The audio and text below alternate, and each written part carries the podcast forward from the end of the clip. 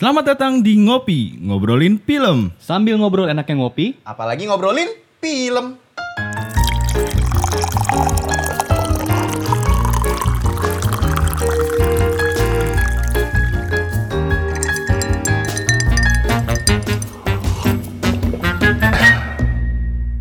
Oke, welcome to Ngopi. Kopi ngobrolin film. Balik lagi sama gua ada Aldi Fewung. Ada gua Titoni Hauma. dan saya Lim. Singkat, Wow. padat, jelas. Gak usah bingung-bingung Iya. jadi. Dan Singkat padat Cina. Ini kenapa kita lagi pada pakai nama-nama Cina gini sih? Karena kita bakal Membahas ngobrol Metro judulnya. Singwen ya. Aduh, Metro Singwen. Film yang ada di Netflix judulnya Sun. Sebelum kita ngobrolin filmnya, kita dengerin dulu trailernya.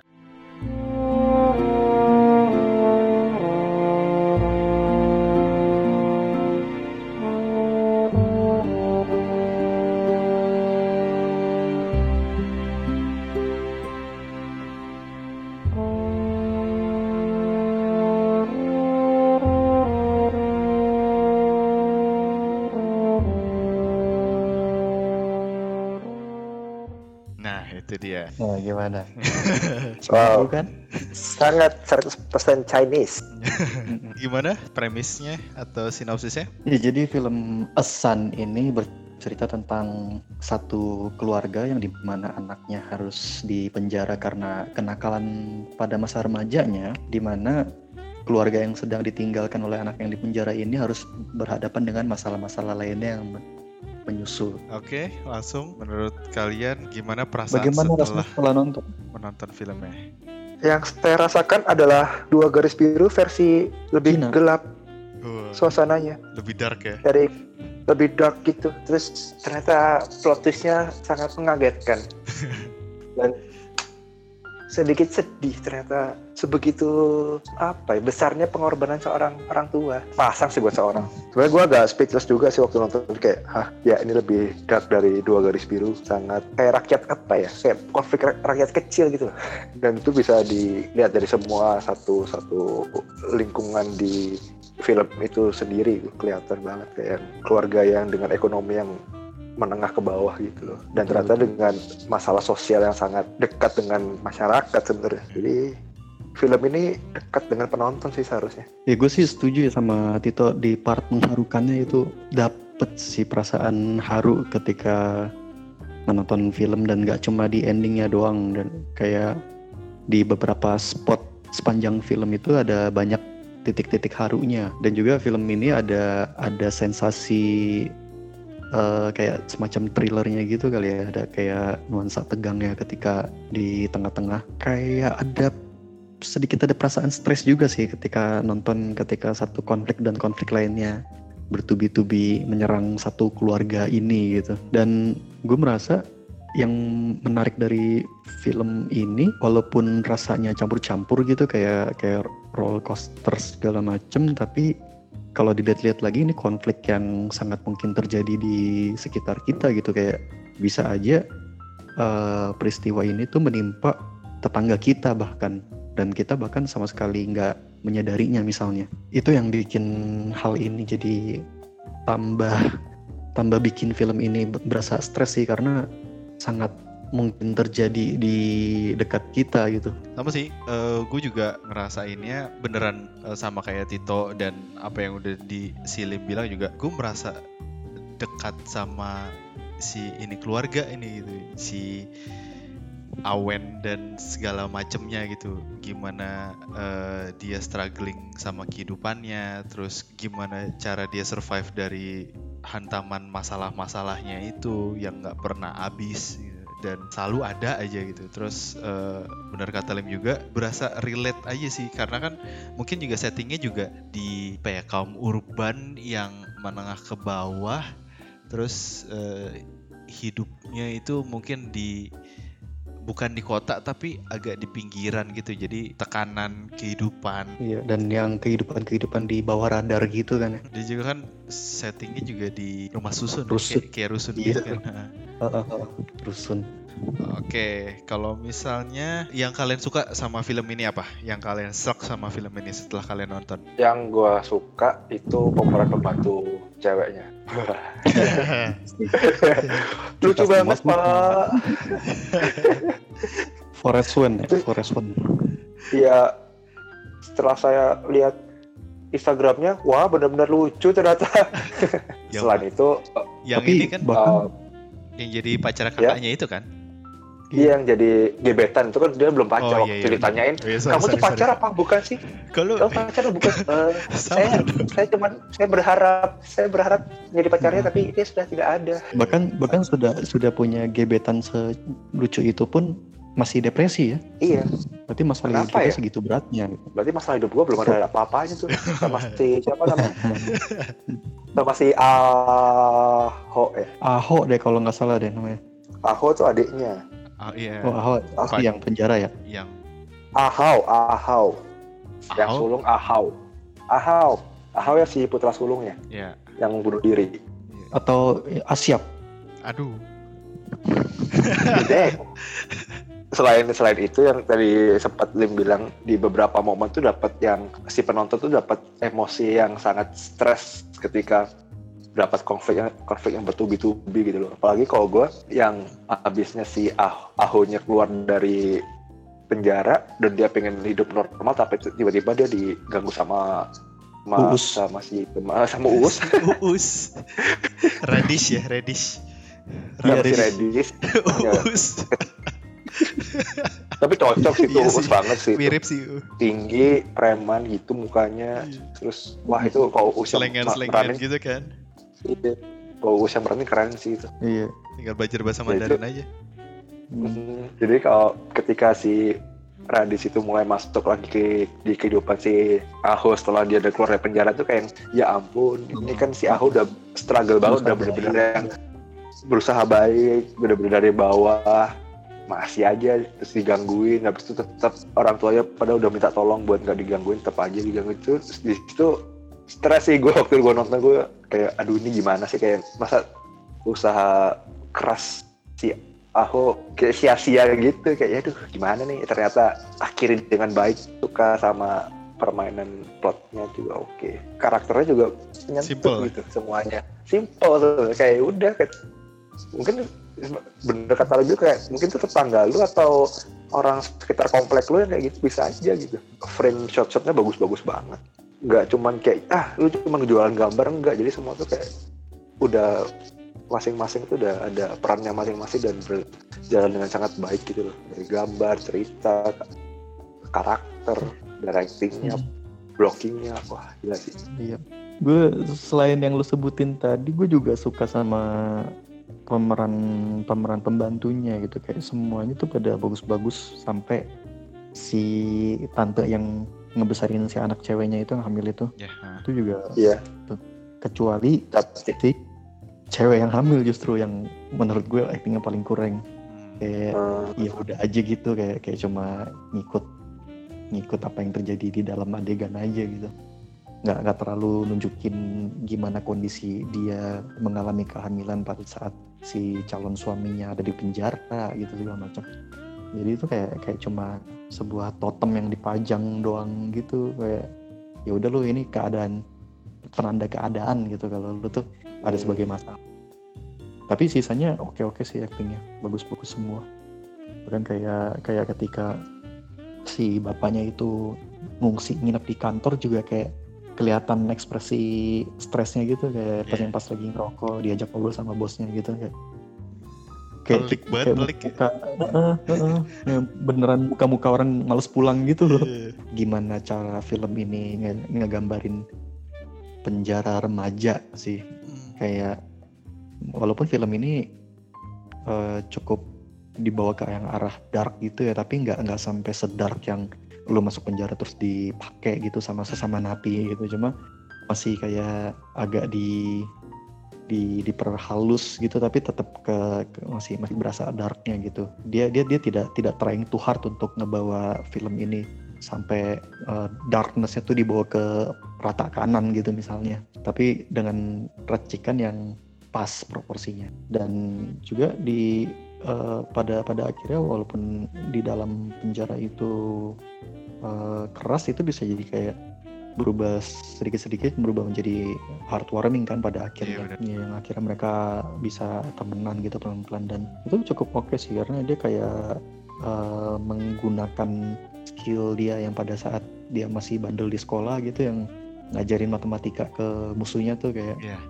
lu kalau misalnya punya duit segini lu beli amfetamin lu dapet berapa? gitu kan. Itu kayak kayak ngegambarin dari dari dialog itu aja kita udah bisa ngebayangin oh dia berarti semasa sekolah sebelum di penjara emang sebandel itu gitu. Jadi banyak dari dari sekian durasi film yang ditampilkan tuh kita bisa banyak melihat background dari masing-masing karakternya gitu. Dan bahkan yang kayak si bokapnya deh yang yang dia sangat loyal pada satu company ini gitu kan. Dan yang terus-terusan menyerukan eh, slogan si perusahaan mobilnya ini yang kursus menyetir ini tapi yang dibilang sama istrinya lu tapi lu sendiri nggak pernah eh, mengamalkan slogan itu gitu kan. Dan juga itu kayak kayak kayak emang si bokap itu kelihatan banget kayak takut untuk keluar dari zona nyamannya gitu. Makanya kerja di satu tempat itu dalam waktu yang cukup lama sampai kita bisa ngeliat itu di tumpukan buku tahunan yang gratisan dari kantor itu cukup banyak kan yang dikasih Iya. buat kakaknya yang nggak pernah dipakai itu. Dan dari situ pun kita bisa ngelihat walaupun si kehidupan si kakaknya ini kelihatan baik-baik aja gitu dan seluruh keluarga atau orang tuanya tuh kayak kelihatan berusaha banget mensupport si kakaknya. Kayak misalnya si bokapnya bela-belain datang ke kampusnya untuk ngasih uang iuran gitu kan. Ini buat buat bayaran nih segala macam. Tapi kita bisa ngelihat kayak apa yang dibutuhkan apa yang dikasih sama si keluarganya ini tuh ternyata bukan yang si kakaknya butuhkan. Kayak kelihatan dari si buku yang nggak pernah dipakai kan. Kayak gue udah gue udah si bokapnya tuh udah kasih si buku segini banyak tapi nggak ada satupun yang dicoret-coret sama si anak ini gitu.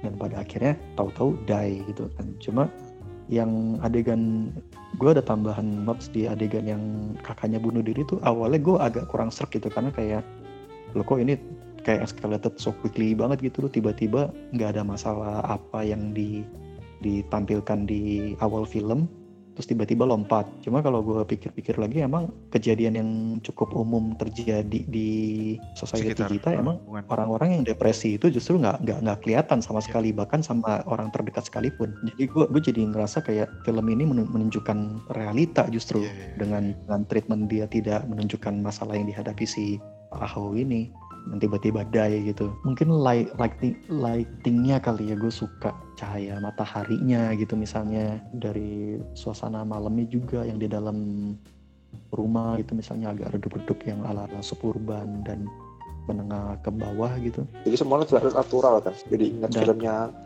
Sang Liang, eh Sang Liang. dan scoringnya juga kayak cukup oke ya Iya. Iya. Ngebawa bagus. moodnya Iya. itu asik sih. Heeh, nggak nggak terlalu menor gitu Gue setuju banget yang pas si Lim bilang tentang si kakaknya si Ahau itu dia tiba-tiba memutuskan untuk melompat membunuh diri terus habis itu eh, nggak ada sebab dan apa pun ya itu gue setuju banget sih pas eh, pas gue nonton juga. Gue udah mulai berempati dengan ini keluarga termasuk dengan kakaknya gitu. Karena sebelumnya kan scene itu kan dia diusir dari eh, Kelas. kelas kan terus habis itu dia baru ketemu sama satu cewek terus ngobrol dan bisa berkomunikasi dengan enak gitu dan nyaman kayak ada angin gitu. segar gitu Iya ya gitu. Terus tiba-tiba satu momen pokoknya setelah dia cabut dari eh maksudnya dia dia ketemu sama adiknya itu yang di penjara kan terus akhirnya di kakak eh, dianya dimaki dan segala macem adiknya juga lost tem apa temper gitu mungkin dari situ juga pikirannya dia dan secara tekanan batin juga kacau segala macam makanya dia langsung memutuskan untuk eh, bunuh diri gitu. Wah itu sih yang ya memang. Dan apa yang yang kayak Lim bilang sih tadi apa yang dibutuhin sama ap- apa yang dikasih tuh dia merasa ah, dan ngelihat kondisi keluarganya juga runyam banget kan dan Iya dan, best- gue juga bisa so ya sorry yang yang bagian yang eh, stres kakaknya itu gue bisa ngerasain kayak dia ngelihat di atasnya itu ada kedua orang tuanya yang stres di bawahnya juga si adeknya lagi di penjara stres Iya. juga dan sedangkan dia di tengah-tengah tuh nggak bisa berbuat apa-apa untuk ngurangin rasa stres itu akhirnya dia kayak kayak Kayak tertekan oleh rasa gitu kan. tidak berdayaannya itu gitu Heeh. kayak beban sebagai seorang kakak gitu loh jadi kayak anjir nih gue nggak bisa eh, ngasih solusi yang baik buat keluarga gue dan segala macam Iya, adik gue kan. Iya ha. adik gue kacau terus ini bokap dan nyokap juga eh, bertengkar. Bokap sama adik gue juga lagi kelas juga. Wah aduh langsung aja udah jebret. Waduh. Iya. Sekalinya mau bantu salah. Jadi iya iya. sedih sih dia tuh. dimarahin dimarahin. Lu tuh egois men gitu. Nggak Iya. ngerti perasaan orang lah, lah, lah apa ya gitu. lagi ya gue juga setuju sama kayak lu tau gambarnya itu uh memang setelah nonton filmnya gue cross check memang si sutradara ini juga eh, jadi DOP juga jadinya si sutradaranya ini kan namanya si Chung Mong Hong nah itu tuh Heeh. eh, dia sebenarnya bisa jadi DOP juga sinematografer ternyata dia juga gitu makanya Pantes. jago jago jago shot jago framing terus yang kayak tadi lu bilang lim eh, jago lighting dan segala macam wah komposisi dan segala macam gitu gitu gue asik banget sih dia bisa mengcapture urban dan pergerakan kameranya juga ke desain banget gitu Dan- Iya nggak ada yang sia-sia gitu. Iya. Semuanya efektif. Gitu. Hmm. Dan ada ada beberapa beberapa shot-shot tuh atau beberapa sequence tuh yang dikemasnya tuh kayak eh, puitis gitu. Puitis dalam artian bukan cuman eh, by shot aja tapi eh, blocking eh, pemainnya pergerakannya terus eh, ditambah lagi eh, pengemasannya dia yang pakai voice over kayak gitu-gitu yang pas yang adegan di kebun Binatang binatang ya di kebun binatang Oh. kan itu buat gue walaupun itu sih puitis sih buat gue cara Iya. ambil shot pegangan tangan Jadi berasa apa? ya, Berasa hangat juga juga Iya. kan itu suasananya. iya Di dan, kebun dan, binatang lagi kan. dan ketika ketika nge-shot yang binatang yang lagi neduh itu gue ngerasa kayak si Ahau-nya ini tuh pengen menjadi si binatang yang ngumpet sementara dari masalah-masalah yang ada gitu loh. Iya, iya, iya. tapi dia nggak bisa dapat tempat itu gitu. sedih sih cara gambar kita dimanjain banget gue tertarik nonton itu gara-gara lihat trailernya justru ini kok gambarnya bagus ternyata ceritanya Iya. lebih bagus selalu di adegan ketika Radish si si Radish ketemu si Aho tuh wah selalu dari awal aja pas lagi di eh, apa namanya tempat di sidang tuh yang si Aho tuh ada sama keluarganya terus si Radish cuma sendiri terus yang pas Iya. Iya. di- ditanya siapa yang ngambil motor? Siapa yang nyuri motor? Terus si Aho ngelihat si Radish terus tiba-tiba langsung dibentak kan sama si Radish "Su- udah limpahin aja semuanya ke gua gini segala macam Iya. terus si Ahonya tuh merasa stres segala, segala macam wah anjir. Bahaya juga nih orang. Terus gue kira kan udah si Radish sudah sampai di situ aja kan. Eh ternyata ketika dia udah keluar si Aho udah keluar ada lagi nih orang anjir. Terus, terus aduh sikapnya tuh santai tapi ini tuh mengintimidasi iya intimidatif banget Iya, gue ngerasa ini kayak best villain sih. iya tensnya tuh dapat banget Itu waktu dia protes bawa tangki tinja hebat juga ya. Kepikiran aja anjing tiba-tiba gue mau ngancam orang pakai tangki tinja anjir. Kayak apaan sih? dan berasa jijiknya pas lagi ceprat ceprot ceprat ceprot itu kayak woi woi woi Iya, woi, iya. woi Jadi sebenarnya sambil ngobrol gue lagi mikir yang kurang serak apa ya. Menurut gue walaupun si film ini eh, nggak mau nunjukin kedepresiannya si kakaknya, tapi eh, alangkah baiknya kalau tidak terlalu cepat dibikin bunuh dirinya gitu. Soalnya gue kayak kayak nggak nggak sempet untuk sim sama si kakaknya ini tapi udah udah udah keburu mati duluan. Soalnya di awal tuh dia kayak seolah-olah ini karakter yang lu bakal dukung gitu di di tengah-tengah film. Kalau gue apa ya saya kekurangannya nggak nggak gue juga dari tadi gue mikir loh kekurangannya apa ya? Sama mungkin agak di di endingnya itu yang pas si bokapnya tiba-tiba ngaku dia yang melakukan itu buat gua agak terlalu apa sih reasonnya si bokap ini yang bisa segitu kuat sampai ngebunuh si Uus gitu. Gue masih kayak Ah. kayak berusaha untuk relate sama apa yang ada di pikiran bokapnya. Walaupun kayak dikit-dikit kena bisa lah. Kayak bisa. Gue paham. Tapi masih agak ganjel aja gitu. Dan dan bisa lolos gitu aja gitu si bokapnya Mungkin Iya. akan beda cerita kalau misalnya habis ngebunuh dia jadi kayak kayak tuker pala gitu loh Oh. dalam tanda kutip Ah. tuker pala dalam tanda kutip jadi kayak ya udah gue yang penting anak gue di dunia nyata tidak terpenjara lagi gitu di dunia luar kehidupan sehari-harinya biar gue yang masuk penjara Ah. aja itu juga kan jadi Kayak kayak Hmm. penggambaran pengorbanan si bokapnya juga sih akhirnya jadi kayak ada satu tema juga kan kayak si Ahonya itu masuk penjara karena nakalan aja tapi si bokapnya mungkin masuk penjara karena ada reason Melindungi. pengen melindungi keluarga karena dia merasa bersalah tidak pernah kan penjara itu kan tempatnya orang dihukum ya karena suatu kesalahan kan Ya. mungkin bisa jadi simbolis juga si bokapnya ini masuk penjara atas kesalahan tanda kutip selama ini dia nggak pernah nganggap si Ahonya itu sebagai anak dianggap gitu atau dibanggain jadi kayak menebusnya dengan cara ya udah gue nggak apa-apa di penjara gue emang harus mendapatkan ini asalkan anak gue bisa leluas hidup besok itu ke depan. Jadi kayak penebusan dari bokap. Kalau menurut gua, kenapa si bokapnya si Awen itu nggak kena ganjarannya? Karena si Uus ini si Radis ini dia udah gak punya siapa-siapa lagi di situ kan. Jadi nggak ada yang akan merasa kehilangan kalau di situ nggak ada yang ngelaporin juga. Terus dia juga backgroundnya ke kriminal. Ya kriminal pasti banyak musuhnya kalau misalnya lu cari siapa yang membunuh pasti juga susah deteksi. Malah si Kayak ngapain sih? mafia Kayak terakhir itu kan lo? punya masalah sama si Radish juga kan si Uus itu kan. Iya, yang mafia terakhir itu juga punya masalah sama si Radisnya, tapi Radisnya udah nggak ada, mau ngapain lagi? Akhirnya gua kan kayak- kasih duit ya. Iya ngasih duit. Secara logika ininya sih masih bisa kebantah sih Lim dari. Background story-nya si Radis pun juga nggak ada yang ngelaporin kasusnya dia atau apanya dia itu.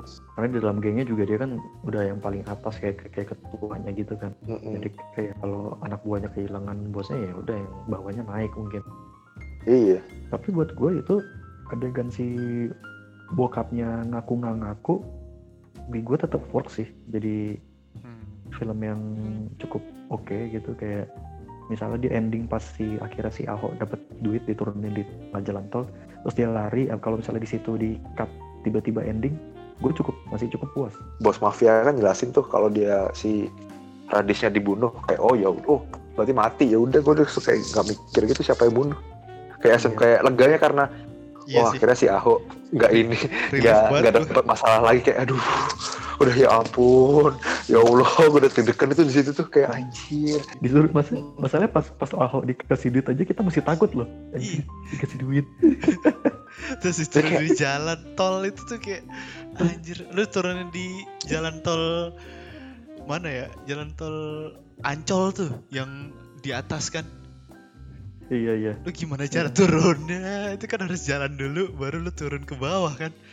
Anjir. Soalnya soalnya pas di pas dikasih duit sempat nolak gitu kan udah mas nggak usah mas gitu ambil nggak gue bilang gitu Iya.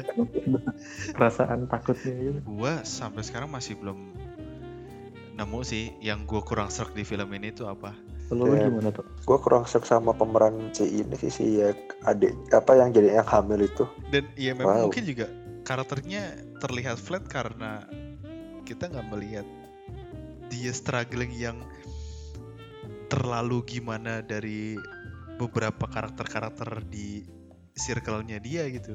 iya Jadi kan strugglingnya dia paling dia lagi mengandung. jadi sebenarnya iya jadi kayak yang Lim bilang sebenarnya kayak si kehamilannya buat cuma kayak bumbu nambahin konflik yang lebih berat aja kayak mi- jadi menonton kita tuh buat mikir kayak kondisi doang "Anjir, Wah, buat kondisi wah udah dari udah hamil ini ini gimana sih dia tekanan batinnya Awan istrinya Awan Aho terus Ahau si karakter cewek yang hamil ini hampir keluar karakternya pas lagi di dalam eh, tempat hiburan itu loh. Yang dia lagi diajarin terus ya. nggak merhatiin ya itu itu itu gue sempat ngerasa kayak oh keluar nih karakter. Lu lagi lagi kondisi sulit malah nggak nggak serius merhatiin nggak serius belajar gitu. Tapi setelah itu udah biasa flat Jadi ketutup juga sama sama performa dari sama lain iya performa Uus. bapaknya, performa ibunya, performa Uus tantenya juga. juga ketutup. sama ahonya juga ketutup Ya udah Kayaknya eh, kita bisa kali ya pilih satu momen terharunya. Kalau gue base-basein sih adegan semprot tertinja sih. itu kayak satu adegan itu bisa ngeba bisa ngebawa gue banget menyeret ke dalam mana di dalam film gitu karena gue pun jadi kayak ikut jijik gitu pas si orang-orang yang hampir ke kena semprot gitu. Ya gue ikutan nih, weh, weh, gitu. Walaupun gue pernah lihat di berita gitu ada ada orang yang protes eh, kantor lurah gitu di disemprot atau dilempar-lemparin tai sih ada gitu. Tapi kalau di dalam adegan Film. baru ini sih dan ternyata seru juga. Ya, kayak, kayak kita tuh bisa ngebayangin bahkan bisa ngebayangin sampai aduh ini kalau udah kelar gimana beresinnya gitu kayak Iya. lantai semua kan. gua nih adegan family mart eh di minimarket itu sih yang Oh yang ketemu lagi bapaknya ya. iya iya. Ah, sih. bapaknya itu kan mau bagus. ngobrol sebenarnya karena kan sebelumnya dia ketemu sama bayangan ini kan si Ahau itu kan Iya iya. terus Itu sedih juga sih. pengen pengen ngobrol itu untuk pertama kalinya dia akhirnya mau mengorbankan istilahnya kan si bapaknya itu kan apa ya Ego. punya egonya itu tinggi banget kan Oh, iya. dan dia juga udah meng mendeklar kalau lu tuh bukan anak gua gitu. Eh, dan dengan sebelum adegan-adegan sebelumnya kan juga dia nggak berani balik ke rumah juga karena eh, ngapain gua ketemu dia terus gitu dan gue juga nggak ngobrol sama sekali sama dia ngapain gua ada di rumah gitu gue mending di sini sama Ju Boong gitu kan terus akhirnya Hmm. beli rokok terus abis itu groginya tuh dapat banget ya grogi seorang bapak ketemu Mm-mm. anak Anaknya juga yang pas ngasih receh gitu kan. Kerja kalau tangan ngobrol obrolannya tuh obrolan yang sebenarnya kaku formal banget. Tapi tapi berasa jadi agak feelnya gitu. Dan yang gue suka juga kayak si Ahoknya ini setelah keluar dari penjara kayak menunjukkan kedewasaan gitu kan dari dari kelihatan dari dia ngajakin bokapnya untuk minum duluan gitu. Hmm, Mm-mm. kan akhirnya si Ahoknya keluar kan terus nawarin minum kan. Padahal dia tahu bokapnya lagi lagi ego banget lagi gengsi banget. Tapi si Ahoknya bisa menyikapi itu dengan lebih dewasa Emang penjara selalu bisa membuat orang Membentuk berubah orang banget ya. Lo kalau kalau bukan mental lu jadi perut lu jadi Kalau gua ahonya lagi makan terus diumumin dia keluar. Habis itu Oh. teman-temannya se- semuanya langsung pada nyanyi kayak Iya, nyanyi iya, lagu iya. perpisahan buat selamat tuh gue nangis itu kayak anjir. gue merinding sih itu gue merinding bener Gue langsung kayak aduh. Kan awalnya kan si Aho masuk ribut. Segala macem kayak lu siapa bla bla bla nggak punya teman terus ternyata setelah proses itu terjadi dia solid banget ya.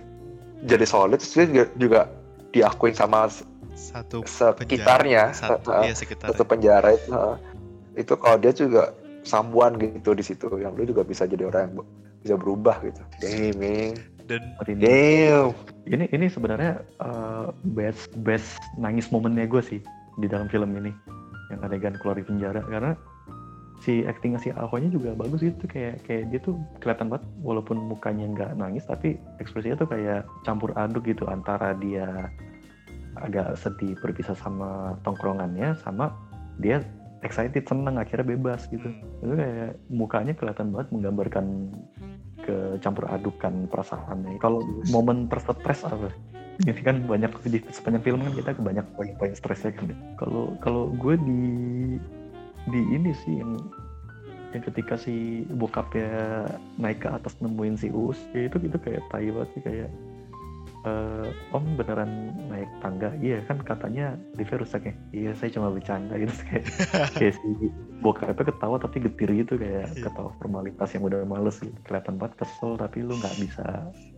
Nunjukin lu marah iya. gitu karena lu mesti ngejaga keselamatan anak lu gitu ibaratnya. Dan dia juga lagi ada di istilahnya di kandang macan gitu kan. Lu iya. macem-macem ya abis itu gue stres campur kesel campur sedih gitu kayak aduh bagus sih. Gue stresnya itu di eh, si Radish pertama kali datang terus ngerokok di dalam mobil. Itu bangke sih. Ya iya iya.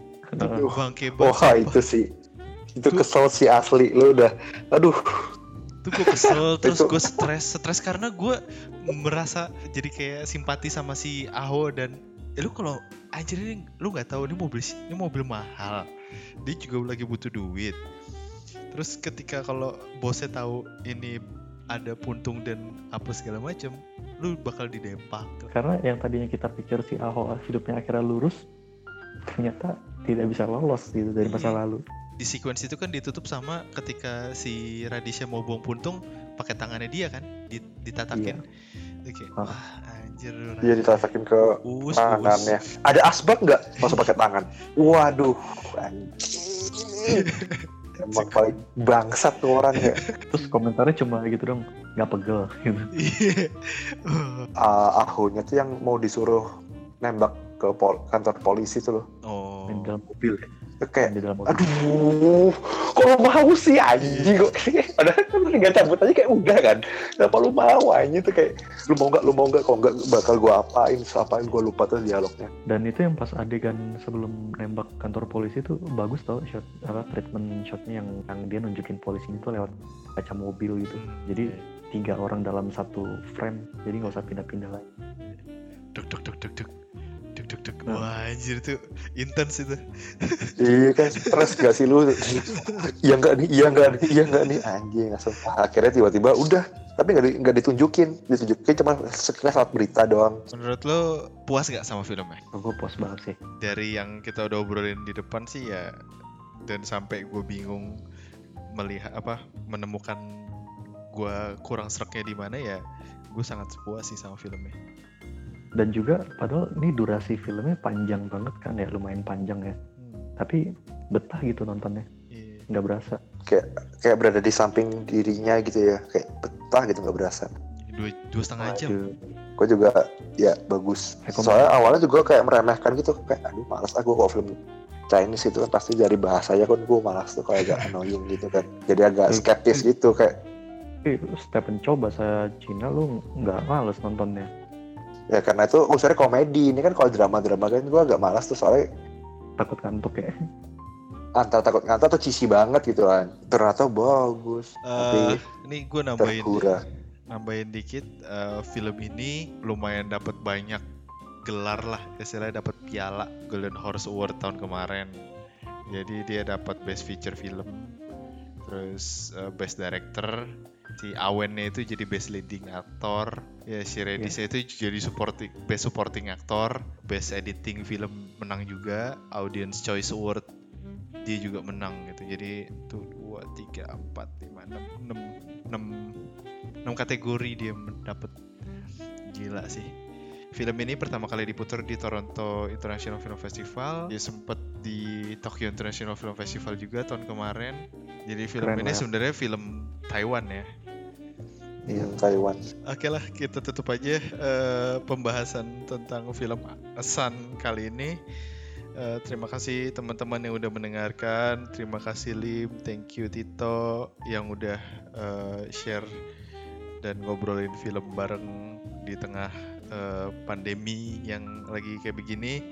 Kalau teman-teman suka sama eh, episode ini bisa kalian share ke teman-teman kalian, kalian share ke sosial media kalian. Kalau misalnya kalian mau uh, dengerin episode-episode lainnya kalian bisa uh, cek di Spotify, cek di Google Podcast, cek di uh, Apple Podcast, tinggal search aja, tinggal cari aja ngobrolin film ngopi pakai P P I L E M. Kalau misalnya mau ada saran atau uh, kita mau bahas film apa bisa colek kita lah di Twitter di @roadkillpic atau di Instagram @roadkillpictures. Kalau misalnya mau ngobrol personal dengan kita kita di gua ada di Instagram di @rinaldi underscore Alexander. gue di Instagram dan Twitter at Martinus Tito huruf kecil semua Dan gue juga ada di Twitter at YNTLIM. Oke, terima kasih teman-teman yang udah mendengarkan. Sampai jumpa di episode berikutnya. Dadah. dadah